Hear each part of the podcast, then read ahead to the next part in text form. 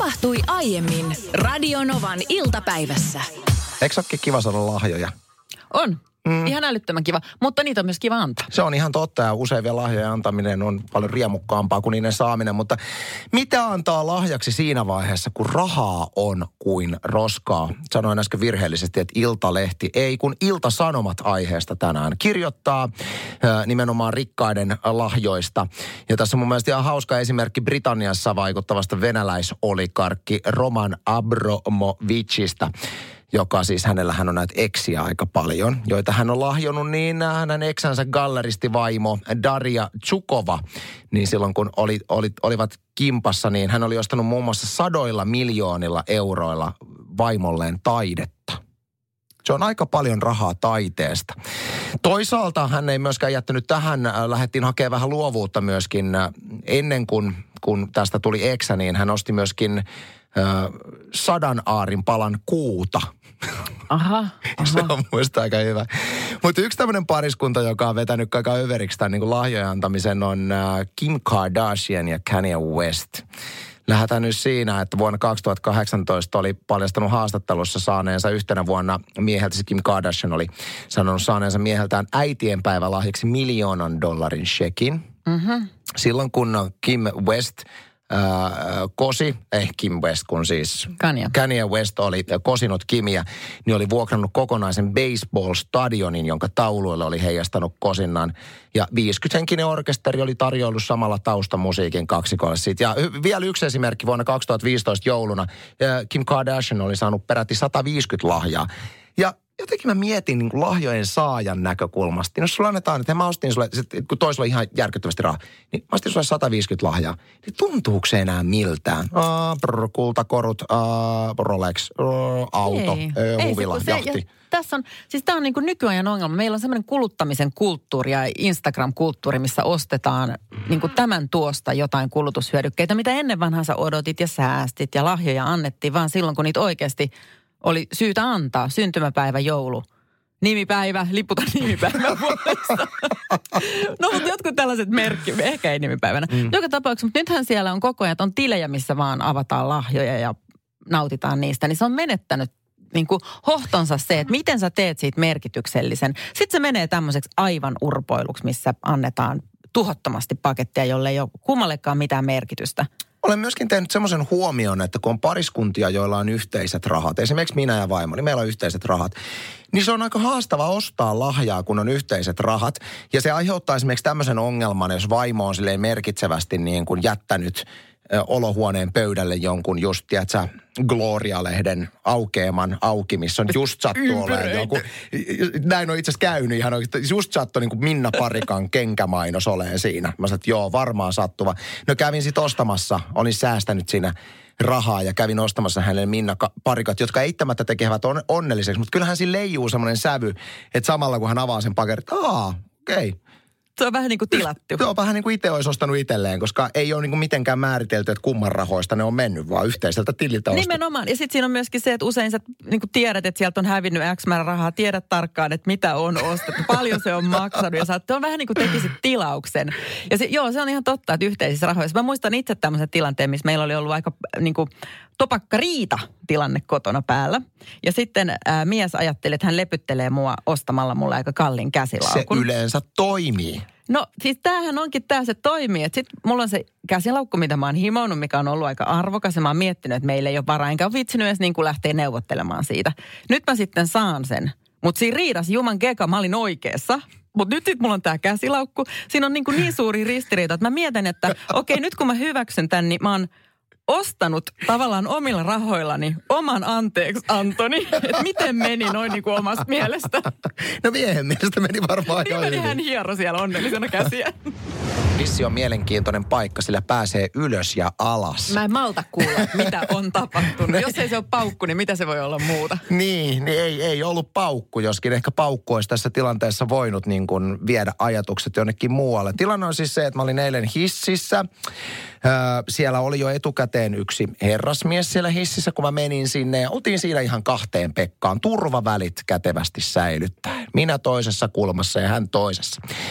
Siinä oikeastaan samalla hetkellä, kun ovet lähtivät meneen kiinni, niin tämän kaverin puhelin pirahti. Ja hänellä oli puhelin jo valmiiksi kädessä, joten hän siitä välittömästi vastasi siihen sitten.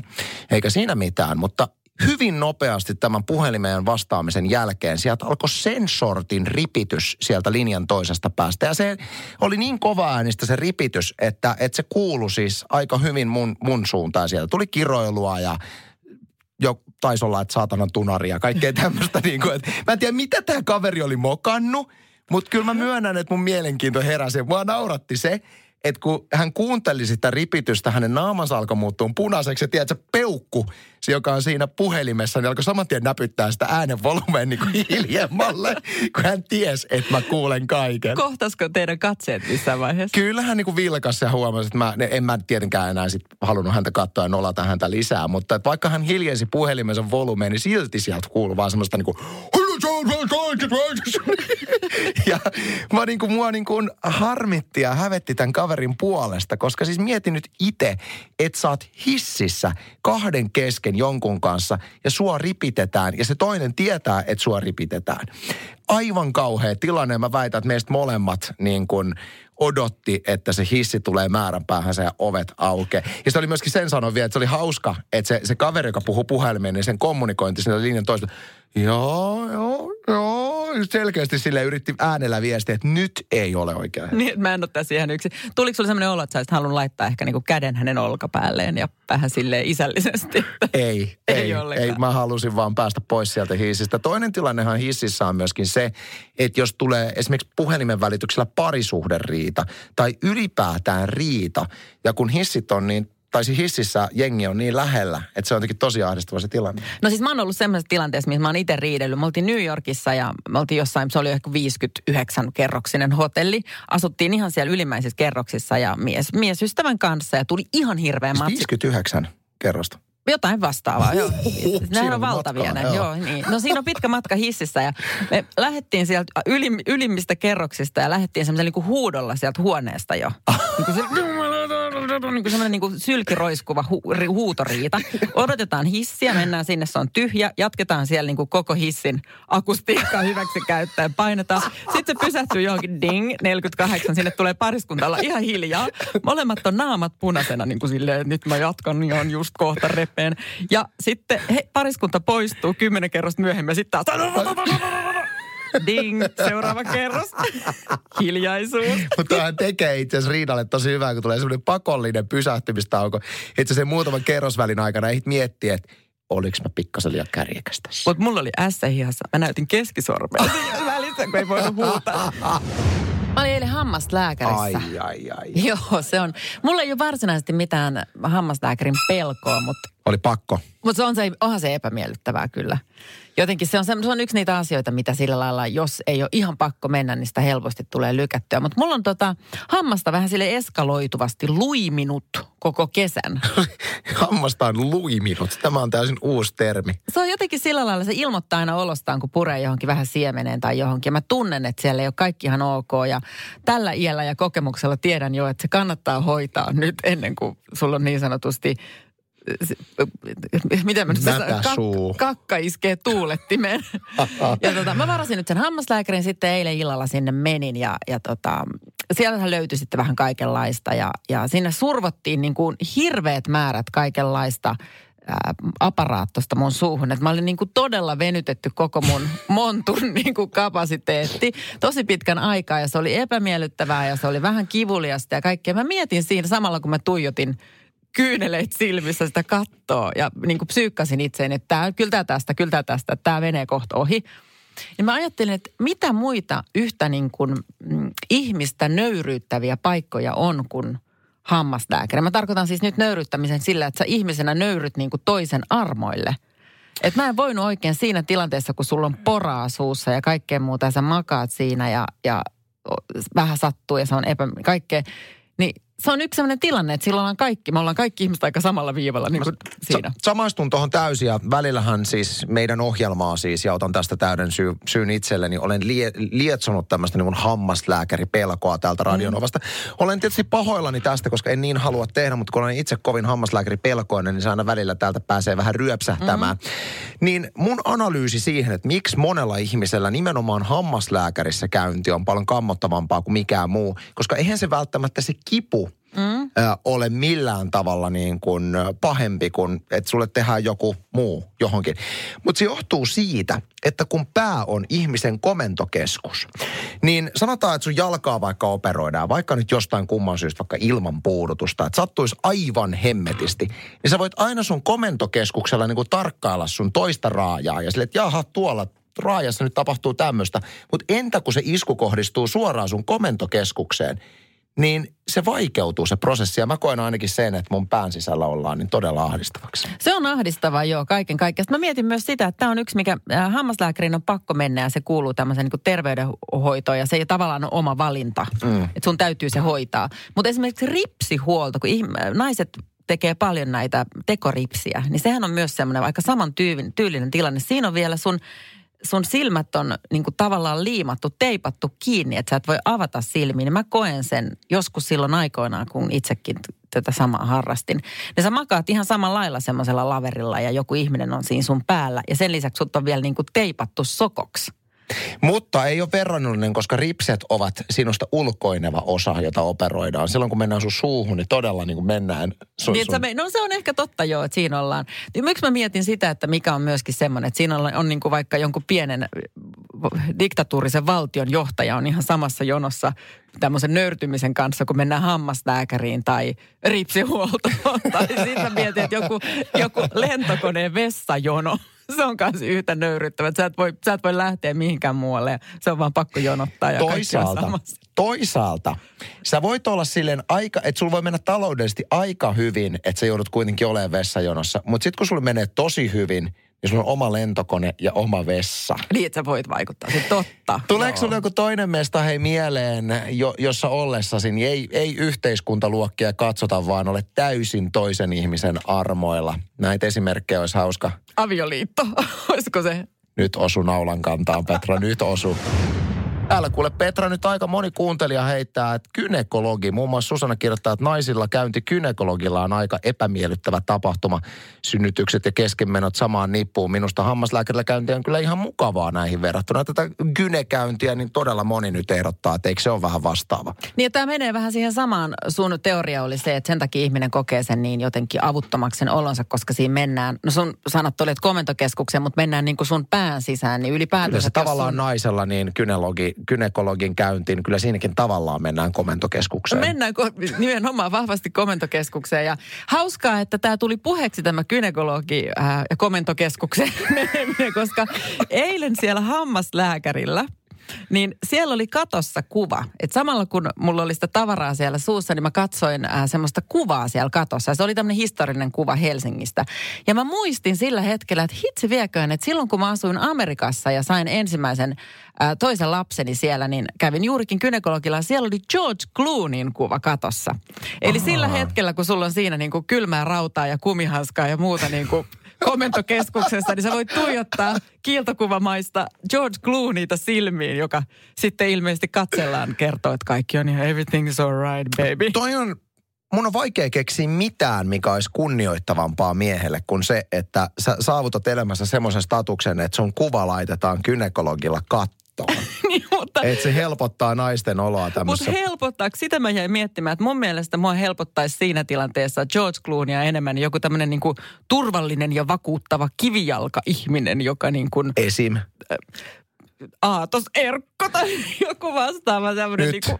Toi oli, toi oli meidän ulos exit pointti tästä juonnosta. Aatos Erkko kynekologille katto, klikkiotsikko on Rauha valmis. hänen sielulleen. Yksi tämmöinen nollautumisen ja rentoutumisen tapa, minkä mä oon huomannut, että on tullut mun repertuaariin ja olen aivan varma ja tiedän, että en ole tässä yksin, niin on se, että sä makaat mieliasennossasi, mielipaikassasi ja selaat kaikkia typeryyttä, mitä toi interweb sun eteesi luo. Puhutaan usein, että kattelee kissavideoita ja sehän on niinku semmoinen tällaisen niin hömp, hömpän käyttäytymisen su, niin kuin määreet, kun mä katson mm. kissavideoita. Mutta sieltähän löytyy kaikenlaista muutakin. Mä tykkään katsoa paljon näitä tämmöisiä koiria, mitä pelastetaan. Pel, pelastettavia eläimiä tai sitten jotain kokkijuttuja, missä tehdään nopeasti jotain juttuja tai käytännön juttuja. Niitähän on vaikka mitä, mutta yksi, minkä mä oon huomannut, mikä on aika voimakkaasti nostaa profiilia, niin on tämmöinen niin kuin kepposteluvideot. Joo, joo, kyllä. Näitähän on siis, tämä on niin kulopalkojen tavoin tavallaan tämä ilmiö viime vuosina levinnyt. Onhan näitä aina ollut, mutta musta tuntuu, että nyt erityisen paljon. Yksi suosituimmista keppostelijoista on Aaron Kraskal-niminen henkilö, joka tuli tunnetuksi nimenomaan tämmöisistä videoista, että hän kuuntelee niin kuin korva korvanapeilla musiikkia mm. ja, ja sitten siinä videon alussa tulee se niin kuin oikea laulu. Ja sitten siirrytään siihen, kun se alkaa itse laulaa sitä julkisella paikalla mukana ja kaikki ihmiset säikähtää ja mm. se on mm. tosi hienosti tehty. Niin tämän tyyppistä mä tykkään. Mutta mä oon huomannut, että ne menee paikotelle myöskin aika rajuiksi nämä niin. kepposteluhommat. Toihan on tuommoista vietonta kivaa, missä tehdaan tavallaan mm. vaan reaktiota haetaan. Ja, ja tehdään sit... itsestään niin kuin pelle, josta mä tykkään. Juurikin näin, mutta tuolla on aika paljon sitten sellaisia nuoria, nuoria, tämä kuulostaa aika mummo kommentilta, mutta siis nu- nuoriso, jotka... Tämän yrit... päivän nuoriso. niin, yrittää vaan saada niitä klikkauksia aikaiseksi tekemällä koko ajan ja koko ajan urpompia juttuja, missä mennään jo sitten niinku A, hyvän maun rajojen yli, mikä nyt ei välttämättä vielä ole niin vaarallista, mutta sitten oikeasti niin kuin joitain ihmisiä voi sattua. Tai esimerkiksi siellä on yksi pariskunta, mä en nyt muista heidän nimiänsä, mä en niin tarkkaan seurannut, mä oon huomannut ja törmännyt useampaa videoa, missä on tämmöinen miesystävä, kundikaveri, joka koko ajan keppostelee tyttöystävälleen. Niin, että siis jokainen päivä, tai niitä videoita on valtavasti, missä tämä tyttö jotenkin saa tuta. Ja siellä on oikeasti moni sellaisia tilanteita, missä sit, kun tätä tyttöä sattuu ihan älyttömästi. Mä mietin sitä, että vitsi, että se olisi kyllä niin kuin kuluttavaa elää semmoisessa parisuhteessa, missä sun pitää koko ajan olla hieman varuillasi siitä, että mistä lävähtää joku kuminauha otsaan tai ovi kaatuu päälle tai sänky rojahtaa. Tai... Eiköhän niistä kulutuksista selviä siinä vaiheessa, kun YouTube-miljoonat kilahtaa tilille. Nämä on järkyttävän suosittua. Mutta sitten tällä kun viittasin, että aika rajuja video, videoita nykyään keppostelun saralla, niin mun silmiin on nyt tässä viime päivinä kantautunut tämmöisiä videoita, mitkä menee mun mielestä vähän siis, no on tavallaan ihan hauskoja, mutta vähän ehkä yli. On just tämmöinen niin kuin mies, joka keppostelee aina äitillensä ja haluaa niin kuin järkyttää omaa äitinsä.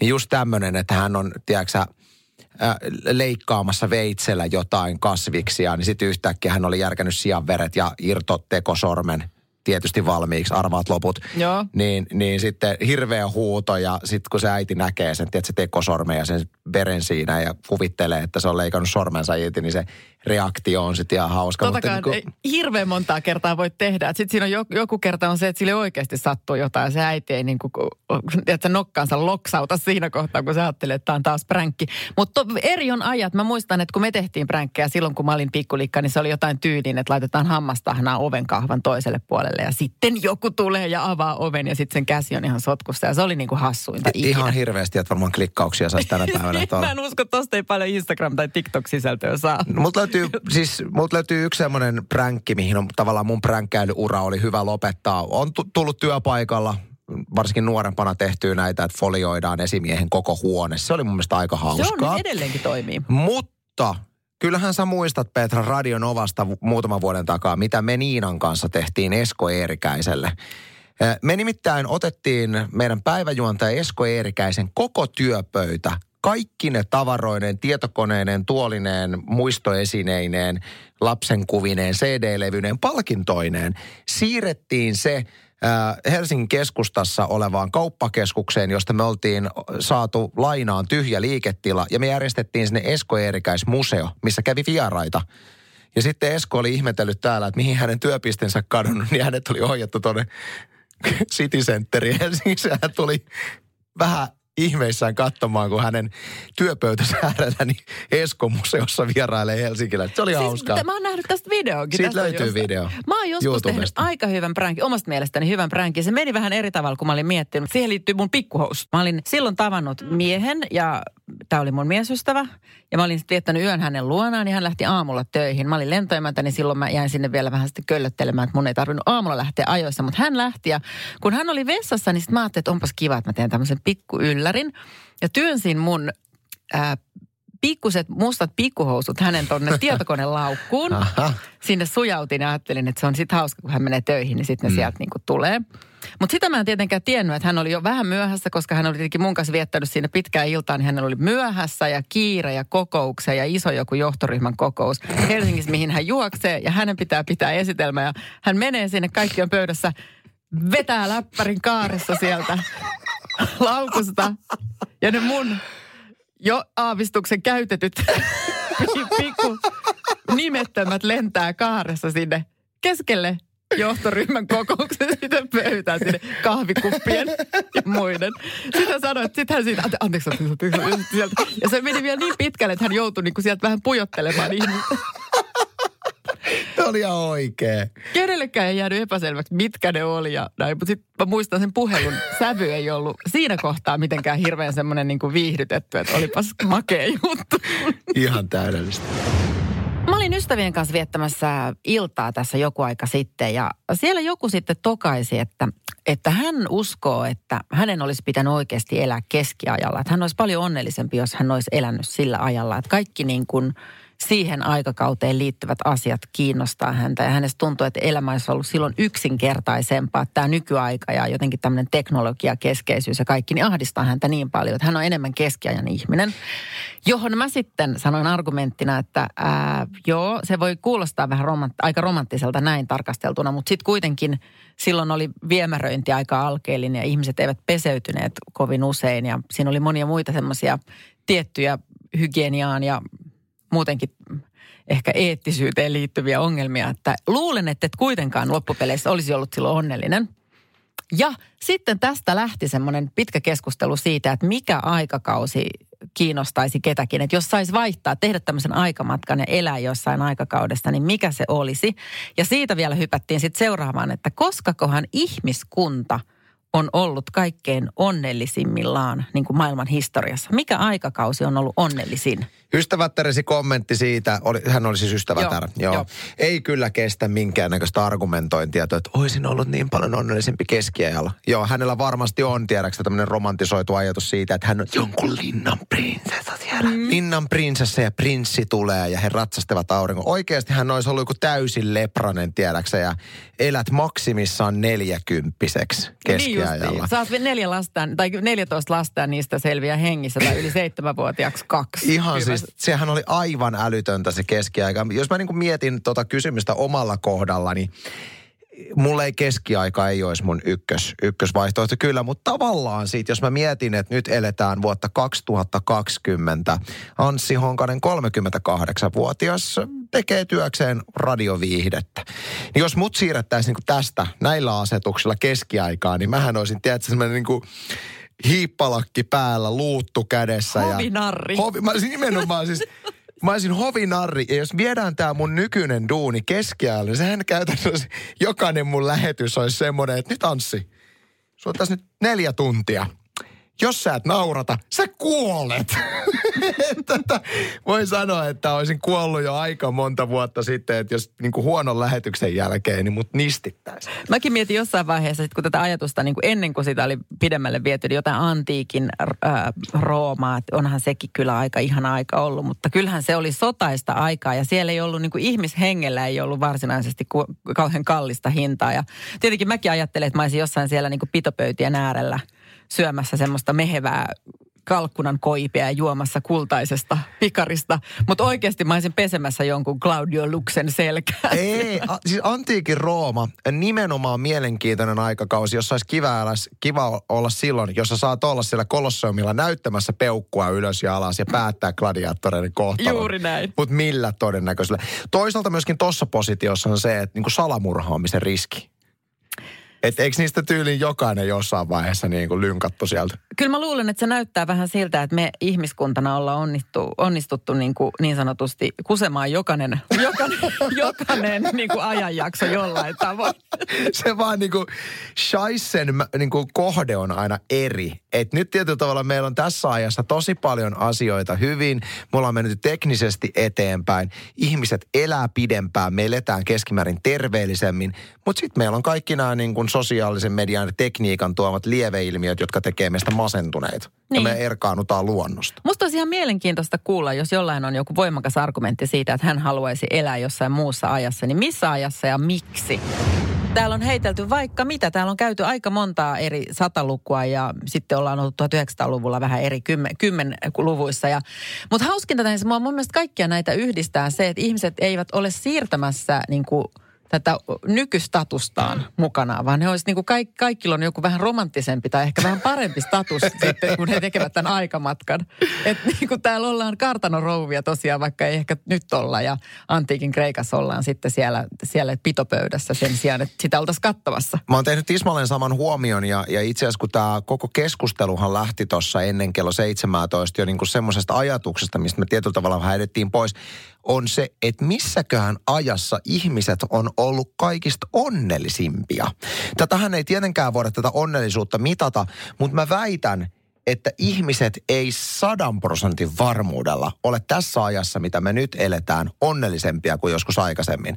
Moni asia on paremmin, äh, ikä on, jengi elää pidempään ja kaikkea, mutta kyllä mä väitän, että tieto lisää tuskaa. Se, että meillä on käsissämme, niin kuin sä mun mielestä hienosti sanoit meidän kahdenvälisessä keskustelussa, että meillä on koko aika harteillamme kaikki maailman tieto ja kaikki maailman murheet, niin se aiheuttaa aika paljon masennusta. Ei ennen tarvinnut välittää mistään muusta kuin siitä, että ehkä kuolee johonkin lepraan parin vuoden päästä. Niin se on ehkä vakio, että joka aikakaudessa on joku oma murheensa ja meidän murheemme on ehkä tämä informaation määrä. Että me ollaan, meillä on paljon elämää auttavia juttuja, mutta sitten on myös paljon elämää hankaloittavia ja stressaavia asioita. Mutta mä luen täältä pari viestiä ja pari aikakautta, mitä on sanottu. Esimerkiksi Kaisa sanoo näin, että hei itse haluaisin elää 1500-1700-luvulla. Että elämä ei ehkä ollut kummasta, mutta veikkaan, että ihmiset oli omalla tavallaan onnellisempia. Ja mä ihan äkkiä kurkkasin tuolta jonkun tämmöisen hauskan faktan esimerkiksi 1500-luvusta, niin tässä sanottiin näin, että 1500-luvulla niin mon, äh, useimmat ihmiset menivät, menivät naimisiin kesäkuussa